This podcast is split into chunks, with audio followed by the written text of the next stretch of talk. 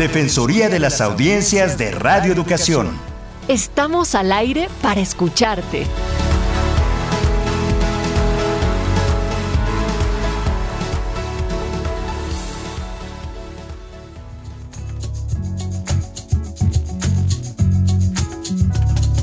Derecho es de la audiencia, tener también propia voz. La radio es cosa de dos. El diálogo está en su esencia porque oír despierta conciencia y esta busca su expresión. Si en radio televisión la sintonía nos hermana, no esperemos hasta mañana. Los derechos son acción. ¿Qué tal amigas, amigos? Muy buenas tardes. Bienvenidas, bienvenidos a una emisión de la Defensoría de las Audiencias de Radio Educación. Mi nombre es José Ángel Domínguez. Esta es una emisión previamente grabada que se transmite el 9 de marzo de este 2022. Y como siempre, me da muchísimo gusto saludar a nuestra defensora de las audiencias, la maestra Ana Cecilia Terrazas.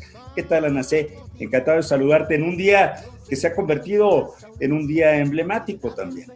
Claro que sí, José Ángel Domínguez. Muchísimo gusto en saludarte. Y bueno, sí, aunque es, entiendo que esto se está transmitiendo el, miércoles 9. y ayer han de haber, ayer ha de haber ocurrido bastante, bastante, eh, pues bastantes cosas, ¿no? Como han venido ocurriendo los últimos 8 de marzo, pero bueno, pues no podemos abstenernos de hablar de un tema tan relevante, sobre todo en voz de tu servidora que se declara en resistencia. Por supuesto, y eh, pues Adelante. Eh, se puede poner en contacto con esta defensoría. El correo electrónico es audienciasre.gov.mx.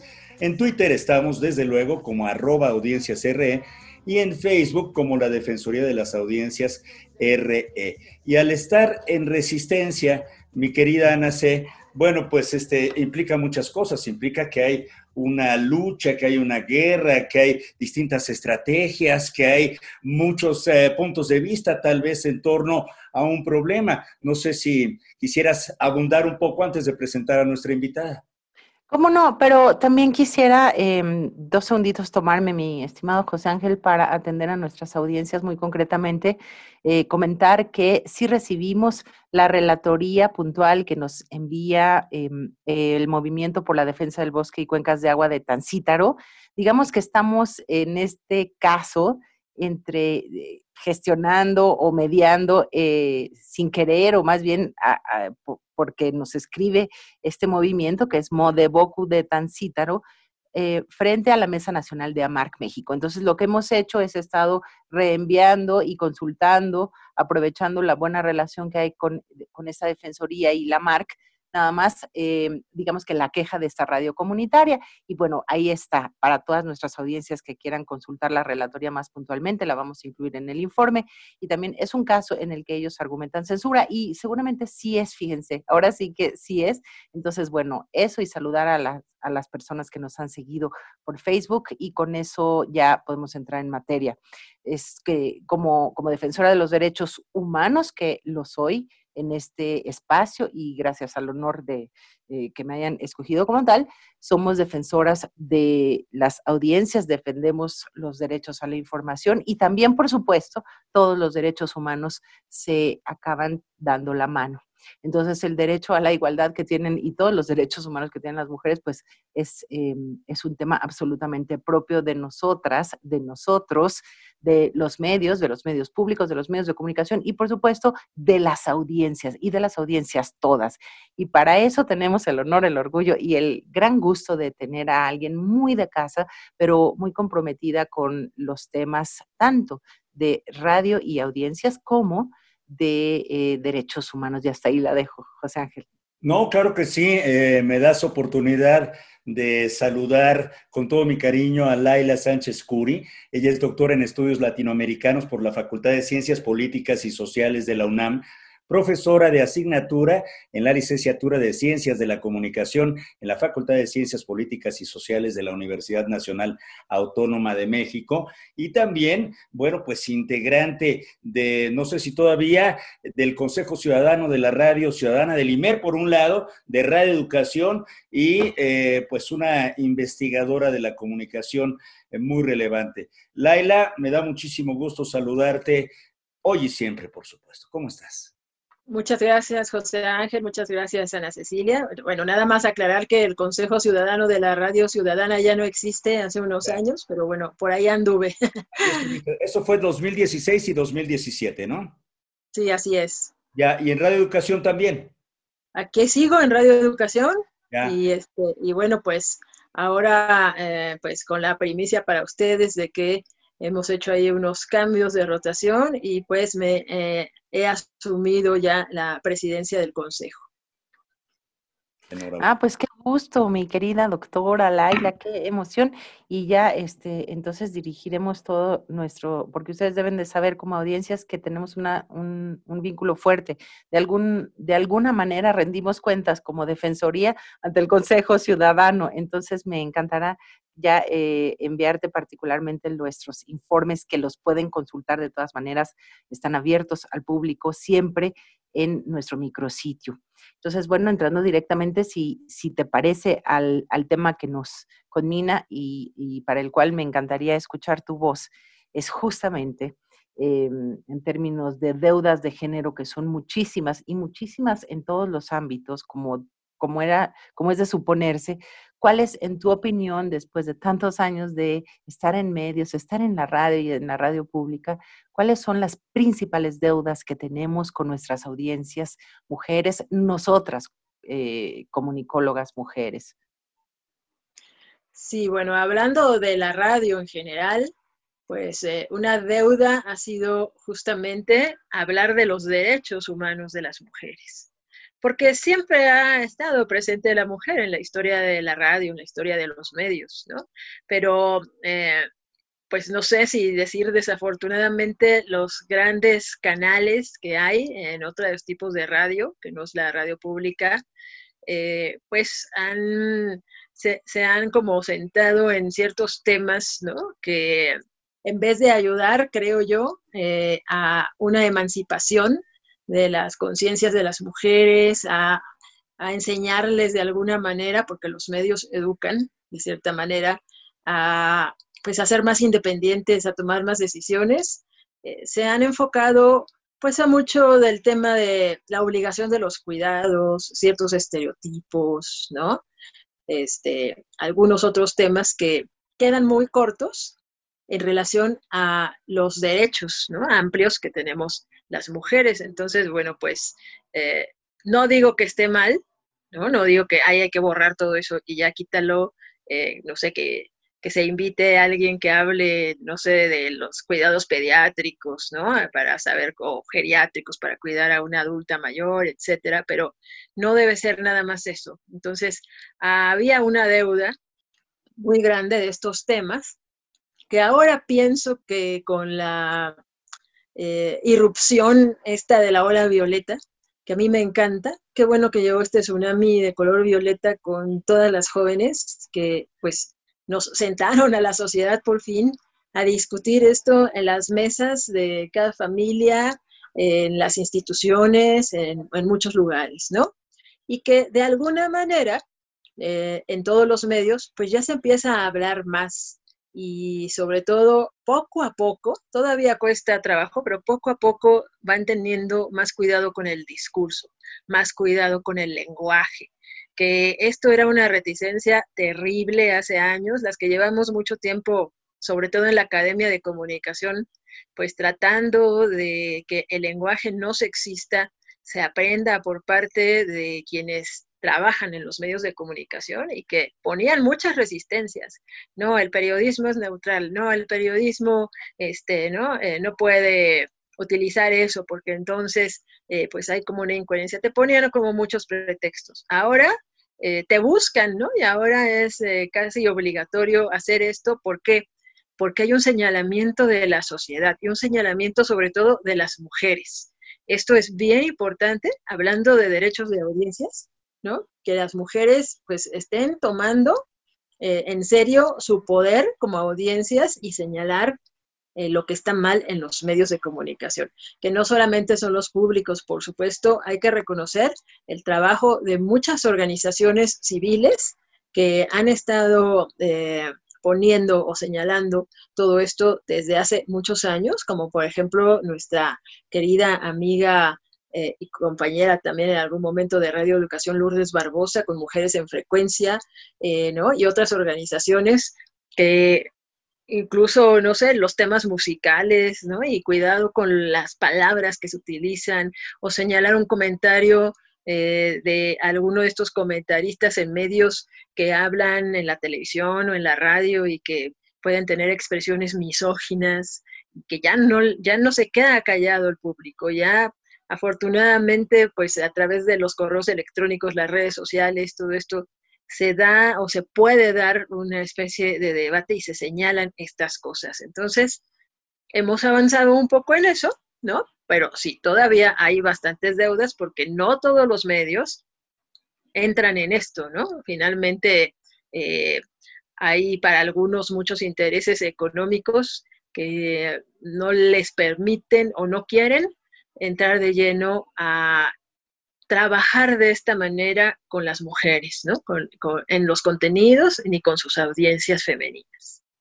¿Qué menudo reto tienen o tenemos en el ámbito de la comunicación para eh, abatir esas inequidades?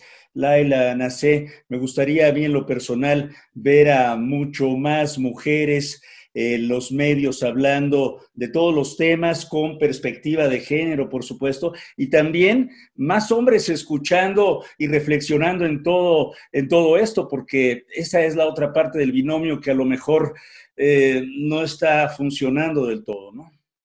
Así es, ¿no? Eh, este asunto de la participación masculina y hablar de las masculinidades y pues sobre todo ustedes como hombres, ¿no?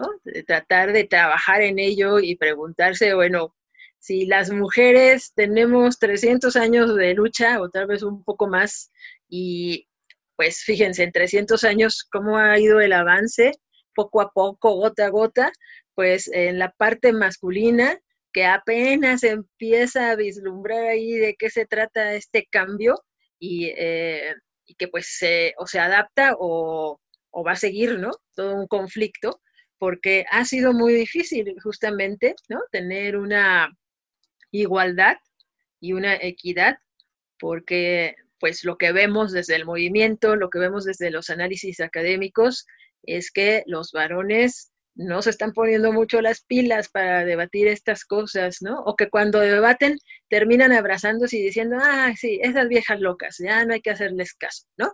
Este, o que piensan que porque lavaron tres trastes, ah, ya está deconstruido, pues no, porque esto es todo un proceso, un proceso personal. A mí cuando me preguntan, ¿no? Bueno, esto de estar en el feminismo, de hacer el, análisis, pues no es que te leas dos libros y te aprendas tres conceptos, porque eso lo hace cualquiera. Y desafortunadamente, ¿saben qué? Está pasando.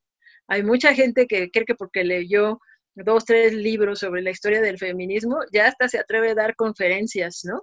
Cuando pienso que, y lo vivo además en carne propia, por eso lo pienso, eh, es un proceso de un trabajo interno muy fuerte, donde una tiene que cuestionarse muchas cosas, donde te ves al espejo y lloras y te cuestionas todo lo que el patriarcado te ha enseñado y cómo quitártelo de encima. Y es súper complicado, así que no es que leas un libro, es también, ¿no? Tus prácticas cotidianas, tus prácticas sociales, comunitarias, este, pues es eh, una relación muy compleja con la sociedad y que uno va aprendiendo paso a paso. Entonces, claro que sirve leer textos, claro que sirve ir a cursos, claro que sirve escuchar radioeducación y estar escuchando estos contenidos, ¿no? Pero no es suficiente. Necesitamos, pues, que eh, se haga un trabajo realmente de mucha profundidad de conciencia, ¿no? Y eso, pues, lleva un tiempo.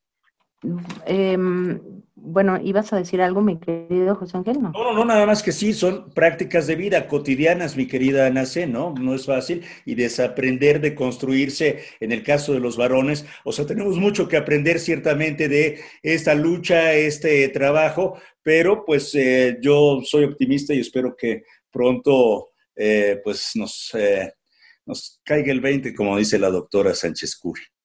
Sí, fíjate que antes de que hable Ana Cecilia, eh, me haces recordar que alguna vez Carlos Monsiváis dijo que la única revolución del siglo XX que había tenido logros reales había sido la revolución feminista y que eh, pues eh, la desigualdad estaba en que las mujeres habíamos avanzado muchos metros y los hombres ninguno, ¿no? Entonces, bueno, pues ahí está el reto y el compromiso para eh, pues seguir, ¿no? Seguir en el camino, porque no se trata en este movimiento de ver quién tiene más fuerza o quién es mejor. Hace rato tú eh, incluso usaste una palabra que yo cuestiono mucho, ¿no? Este rollo de la guerra y, que esto es una guerra. No, la guerra es contra las mujeres, ¿no? Porque la, eh, el asunto del feminicidio, el asunto de la discriminación, de la violencia feroz que hay en todo, en todo el mundo, en muchas culturas contra las mujeres, es la guerra contra las mujeres, pero no es que el feminismo sea un campo de batalla y quiera la guerra, al contrario, ¿no?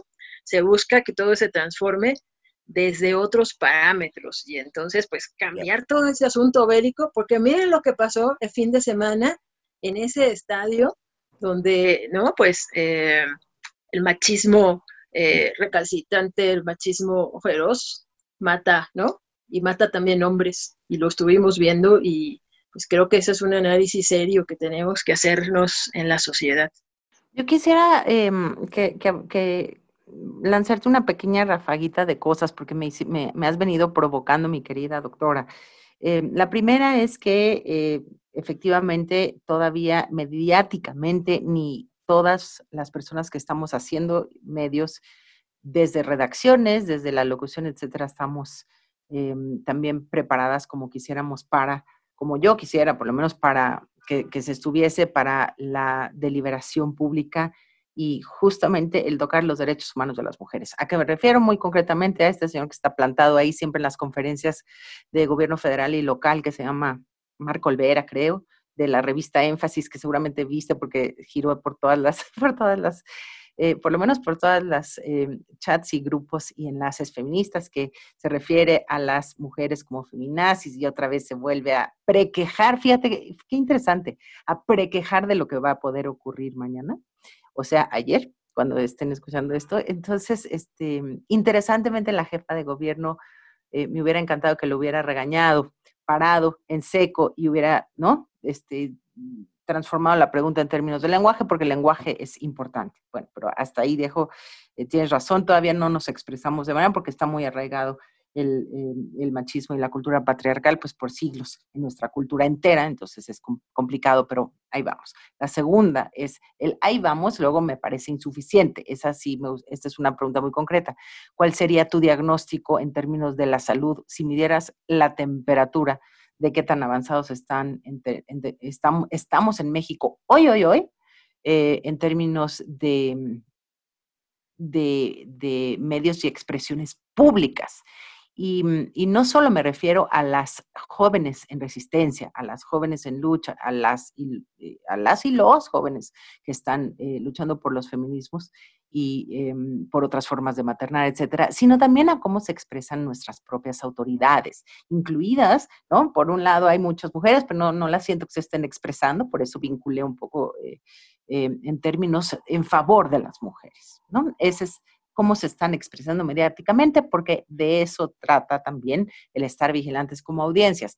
Y la última pregunta de esta tanda de Rafaguita es em, si nos puedes puntualizar brevemente qué es el mansplaining, que veo que se sigue dando en la política en general de manera muy fuerte, sobre todo ahora en las guerras de afuera, en las guerras de adentro, en, ¿no? Desde desde Ucrania, Rusia y la ONU hasta lo que está ocurriendo aquí, hasta otra vez parece que están eh, como los señores en guerra, ¿no? Como decías tú, que eh, otra vez el machismo así y, el lenguaje, cómo se, cómo, cómo se transforma ahí, pero también en las propias conferencias, eh, ¿no? O en, el discurso público está prevaleciendo esto. Y seremos mejores para escuchar las mujeres, escucharemos con toda la cuerpa, digamos, y, un punto más, una información. En términos de audiencias en nuestros informes, reportes y estadísticas, en 2020 todavía había habido un crecimiento.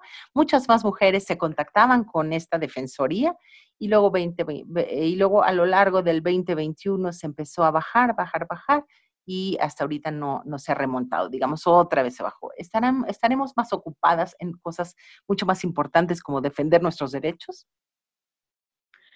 Bueno, a ver, voy a tratar de, contestar todo esto porque son varios temas, ¿no? Eh, respecto al señor este que usa la palabra feminazi, bueno, yo creo que ya no hay que darle más foco porque eh, pues sabemos que llamarnos así a quienes estamos luchando por los derechos de las mujeres y las niñas en un país feminicida, ¿no? Y donde hay un infanticidio feminicida muy alto eh, también, eh, no merece la pena, ¿no? Es un insulto para todas esas víctimas, no solamente para las que estamos luchando. Entonces, bueno, pues eh, yo ahí lo dejaría, porque no tiene mucho caso. Solamente decir, pues que es una falta de respeto y es una falta de desconocimiento, ¿no? Que eh, histórico de dónde viene esa palabra, eh, pues eh, dentro de todo, justamente hablando de la guerra contra las mujeres, pues casi, casi piden nuestro exterminio, ¿no? Como que no deberíamos existir. Y bueno, pues respecto, ¿no? A los discursos en los medios y, y si hemos avanzado, pues sí, vamos avanzando gota a gota se ha, se ha transformado, pero te decía, hay ha habido mucha resistencia, ¿no? Incluso en la academia hay mucha resistencia. A mí me tocó el año pasado eh, dar eh, unos cursos a profesores y profesoras de la UNAM sobre lenguaje incluyente no sexista. Y, y, bueno, los debates se ponían re buenos, ¿no? Porque siempre apelan a, a las formas gramaticales, a que no podemos cambiarlo, bueno, ¿no? Y entonces, bueno, eh, tenemos ahí que estar recordando, ¿no? Eh, ¿Cuáles son a, lo a lo genéricamente humano, ¿no? A, lo genéricamente humano cuando justamente eso fue lo secuestrado. Sí, y, además, ¿no? Pues eh, usan de argumento la gramática, como si la gramática no se transformara, como si la gramática, bueno, eso quiere decir que también no hay a veces mucho conocimiento de cuáles son los procesos lingüísticos eh, donde la cultura y la sociedad entran, ¿no? Y que, pues, eh, desde la pragmática, hablando de temas de lingüística, pues si tú vas utilizando palabras constantemente y la sociedad las acepta, pues eh, se, va, se va cambiando, ¿no? Y entonces, bueno, pues eh, los medios también han sido reticentes, pero poco a poco ahí van, poco a poco se va abriendo. Tampoco queremos que de un día para otro, que bueno que algunos este, conductores, algunos periodistas, ¿no? Pues poco a poco lo van tomando. En otras hay todavía mucha burla, ¿no? Se burlan del lenguaje este, incluyente no sexista, se burlan de la lucha de las mujeres, pues por eso tenemos que seguir trabajando y avanzando y qué bueno que tenemos a Radio Educación y que tenemos un pool de medios públicos que está trabajando en esto, ¿no? Por lo menos. Eh, y respecto al mansplaining, pues sí, se sigue dando porque sí, se sigue considerando que las mujeres, pues nuestra voz no vale, ¿no? Nuestros conocimientos no valen, entonces pareciera que alguien tiene que venir a ponernos en su lugar, ¿no? Y este, explicarnos cómo es la vida y qué debemos pensar y qué debemos decir todavía. ¿Por qué? Pues justo lo que comentaba con, José Ángel, ¿no? Eh, hay que hacer una revisión muy profunda de parte de los hombres de cómo han construido su masculinidad, cómo la cultura patriarcal los ha construido como hombres, pero eso les toca a ellos, ¿no?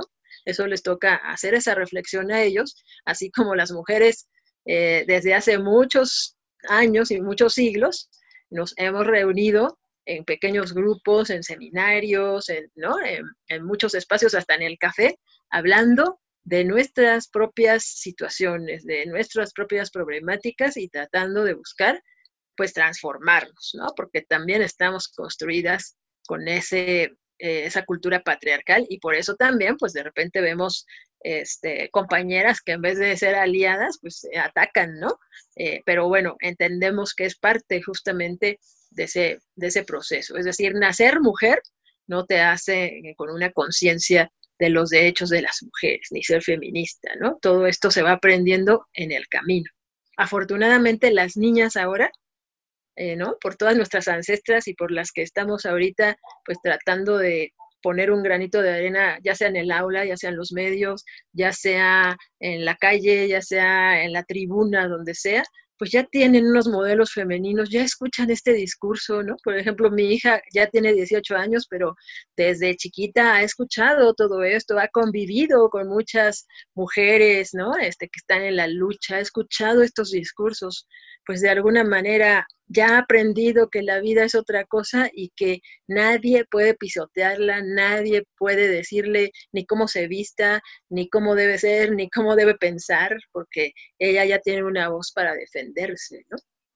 Lo cual celebramos enormemente, por supuesto, y nos llena de alegría, a mí en lo personal, por supuesto. Pero en, esta otra dimensión política, por ejemplo, el día de ayer hubo una marcha, la entrevista la estamos haciendo un día anterior, tenemos dos minutos y de repente hay una dimensión política también ahí eh, que tiene que ver con eh, un movimiento que es eh, muy importante, transformador, básico, que puede estar infiltrado pues mira, eso se ha especulado mucho, realmente no nos han dado pruebas de ello, porque pues también venimos como de una cultura de muchos años, de un sistema, ¿no? O de, otros partidos que gobernaron, que tenían estas prácticas. Entonces, también descalificar así nada más de, de, decirlo porque intuyo, no, yo quisiera, yo como investigadora además, ¿no?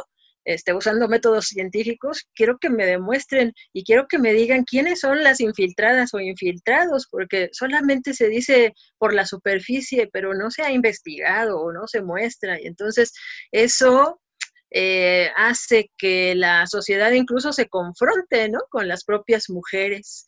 Eh, que se desconozcan las maneras de la lucha, en vez de entender por qué está sucediendo esto, por qué hay que llegar hacer unas manifestaciones tan visibles e incluso dicen violentas para que volteen a verte. Pero yo lo que digo es, si no fuera así, no estaríamos ahorita con eh, las instituciones preocupándose por las mujeres, no se estaría cambiando los libros de historia incluyendo a las mujeres. Pues muchísimas gracias, eh, querida doctora. Te escuchamos a ti y a todas las audiencias en este espacio de la Defensoría de las Audiencias con toda la cuerpa. Muchísimas gracias por haber aceptado y, y venir y asistido. No, muchas gracias a ustedes por la invitación y pues aquí estoy siempre cuando me necesiten, este, siempre y cuando, ¿verdad? El tiempo a veces no nos permite en el momento, pero ahí estoy con mucho gusto. Pues te agradecemos muchísimo eh, esta charla, esta invitación a la reflexión, hay mucho que pensar, mucho que hacer, mucho que transformar en todos los órdenes. Te mando un abrazo, mi querida doctora Laila Sánchez Curi, agradeciéndote este tiempo eh, de mi parte personalmente y estoy seguro, si es que algunos varones escucharon, ojalá los hayas invitado a la reflexión. Gracias a todos ustedes, amigas y amigos, por escuchar. El correo electrónico al que pueden dirigirse es audienciacre.cultura.gov.mx. En Twitter estamos como arroba audienciasre. En Facebook como Defensoría de las Audiencias RE. Los esperamos en una nueva emisión el próximo miércoles a las 17 horas aquí en Radio Educación. En México los derechos de las audiencias que son los derechos humanos de radioescuchas y televidentes, están legislados. Toda persona puede exigir sus derechos como audiencia mediante las defensorías de las audiencias de cada medio. ¿Se han vulnerado tus derechos? Contacta a la Defensoría de las Audiencias correspondiente. Conoce tus derechos como audiencia y hazlos valer.